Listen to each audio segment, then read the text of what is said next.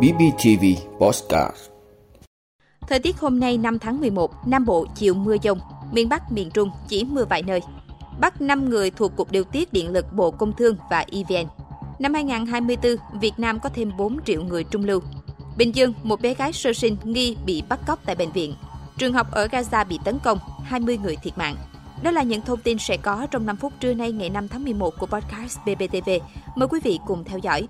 Thời tiết hôm nay ngày năm tháng mười một, Nam Bộ chịu mưa dông, miền Bắc, miền Trung chỉ mưa vài nơi. Thưa quý vị, theo Trung tâm Dự báo Khí tượng Thủy văn Quốc gia, hôm nay năm tháng mười một, thời tiết Bắc Bộ đêm mưa vài nơi, sáng sớm có nơi có sương mù, ngày nắng. Bắc và Trung Trung Bộ có mưa vài nơi, sáng sớm có nơi có sương mù, trưa chiều trời nắng. Nam Bộ ngày nắng, chiều tối mưa rào rải rác và có nơi có dông. Các khu vực khác chiều tối và đêm có mưa rào và dông vài nơi. Trong mưa dông khả năng xảy ra lốc sét, mưa đá và gió giật mạnh, lũ quét trên các sông suối nhỏ.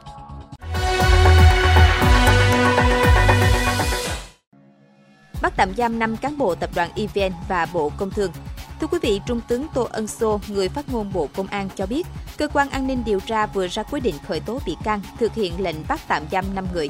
Trong đó có một phó trưởng phòng thuộc Cục Điều tiết điện lực và một trưởng phòng thuộc Tập đoàn Điện lực Việt Nam e vê en.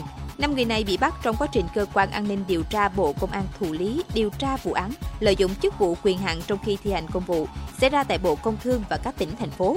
Hai người bị khởi tố bắt tạm giam là cán bộ của Cục Điều tiết điện lực gồm Trần Quốc Hùng, phó trưởng phòng cấp phép và quan hệ công chúng, Cục Điều tiết điện lực Bộ Công Thương; Trịnh Văn Đoàn, chuyên viên phòng cấp phép và quan hệ công chúng, Cục Điều tiết điện lực. Ba người bị bắt là cán bộ của Tập đoàn Điện lực gồm Nguyễn Hữu Khải, trưởng phòng kinh doanh mua điện, công ty mua bán điện, Tập đoàn Điện lực Việt Nam; Đỗ Ngọc Tuyền, chuyên viên của phòng này; Trương Hoàng Dũng, chuyên viên phòng kỹ thuật và công nghệ thông tin, công ty mua bán điện. Cả năm người này bị điều tra về tội lợi dụng chức vụ quyền hạn trong khi thi hành công vụ. Sau khi Viện Kiểm sát Nhân dân tối cao phê chuẩn, Cơ quan An ninh điều tra Bộ Công an đã thực hiện tống đạt quyết định khởi tố bị can, thi hành lệnh bắt bị can để tạm giam, khám xét chỗ ở và nơi làm việc đối với năm bị can trên.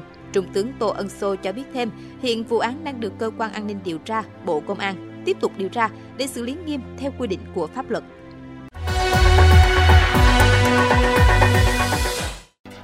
Năm hai không hai tư, Việt Nam có thêm bốn triệu người trung lưu.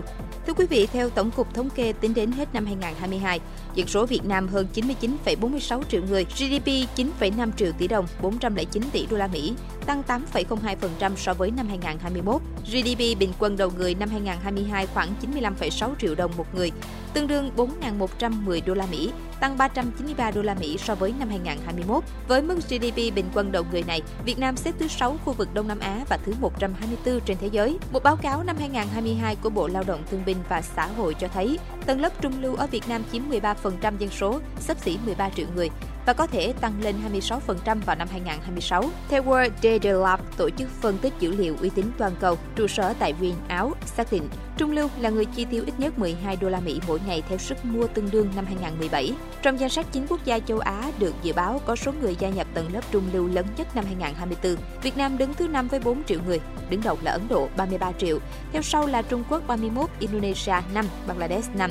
Các nước còn lại là Pakistan ba, Philippines hai, Thái Lan một, Thổ Nhĩ Kỳ một. World Data Lab dự báo một trăm mười ba triệu người gia nhập tầng lớp trung lưu toàn cầu trong năm hai không hai tư, phần lớn ở châu Á. Hơn một tỷ người ở châu lục này gia nhập tầng lớp trung lưu vào năm hai không ba mươi, trong đó Việt Nam có thêm hai mươi ba phẩy hai triệu người. World Data Lab được xem là nguồn dữ liệu đáng tin cậy. Chuyên gia của họ sử dụng các phương pháp khoa học dữ liệu tiên tiến để mô hình hóa, dự báo sức mua và động lực dân số ở cấp độ chi tiết trên toàn thế giới. Dữ liệu được lấy từ các nguồn được công nhận, bao gồm các cơ quan chính phủ, tổ chức quốc tế và các nhà nghiên cứu độc lập.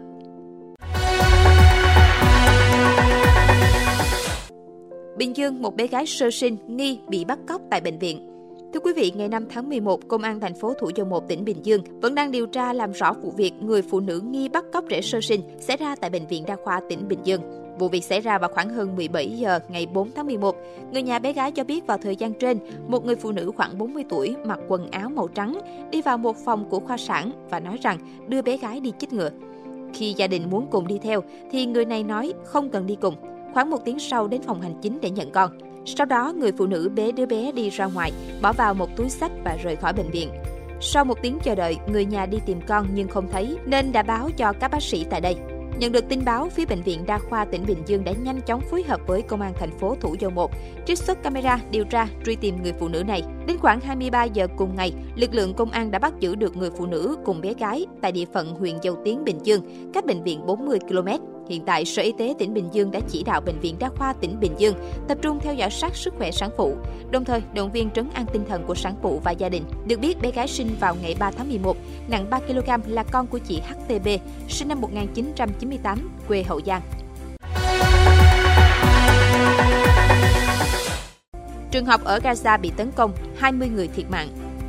Thưa quý vị, cơ quan y tế giải Gaza cho biết vụ tấn công xảy ra tại trường học Osama bin Zayed ở khu Al-Shabtawi, miền Bắc Gaza. Trong thông báo, cơ quan nêu rõ, vụ tấn công xảy ra vào ngày bốn tháng mười một tại trường học Osama bin Zayed ở khu Al-Shabtawi, miền Bắc Gaza, nơi được chuyển thành cơ sở tạm trú cho những người Palestine sơ tán.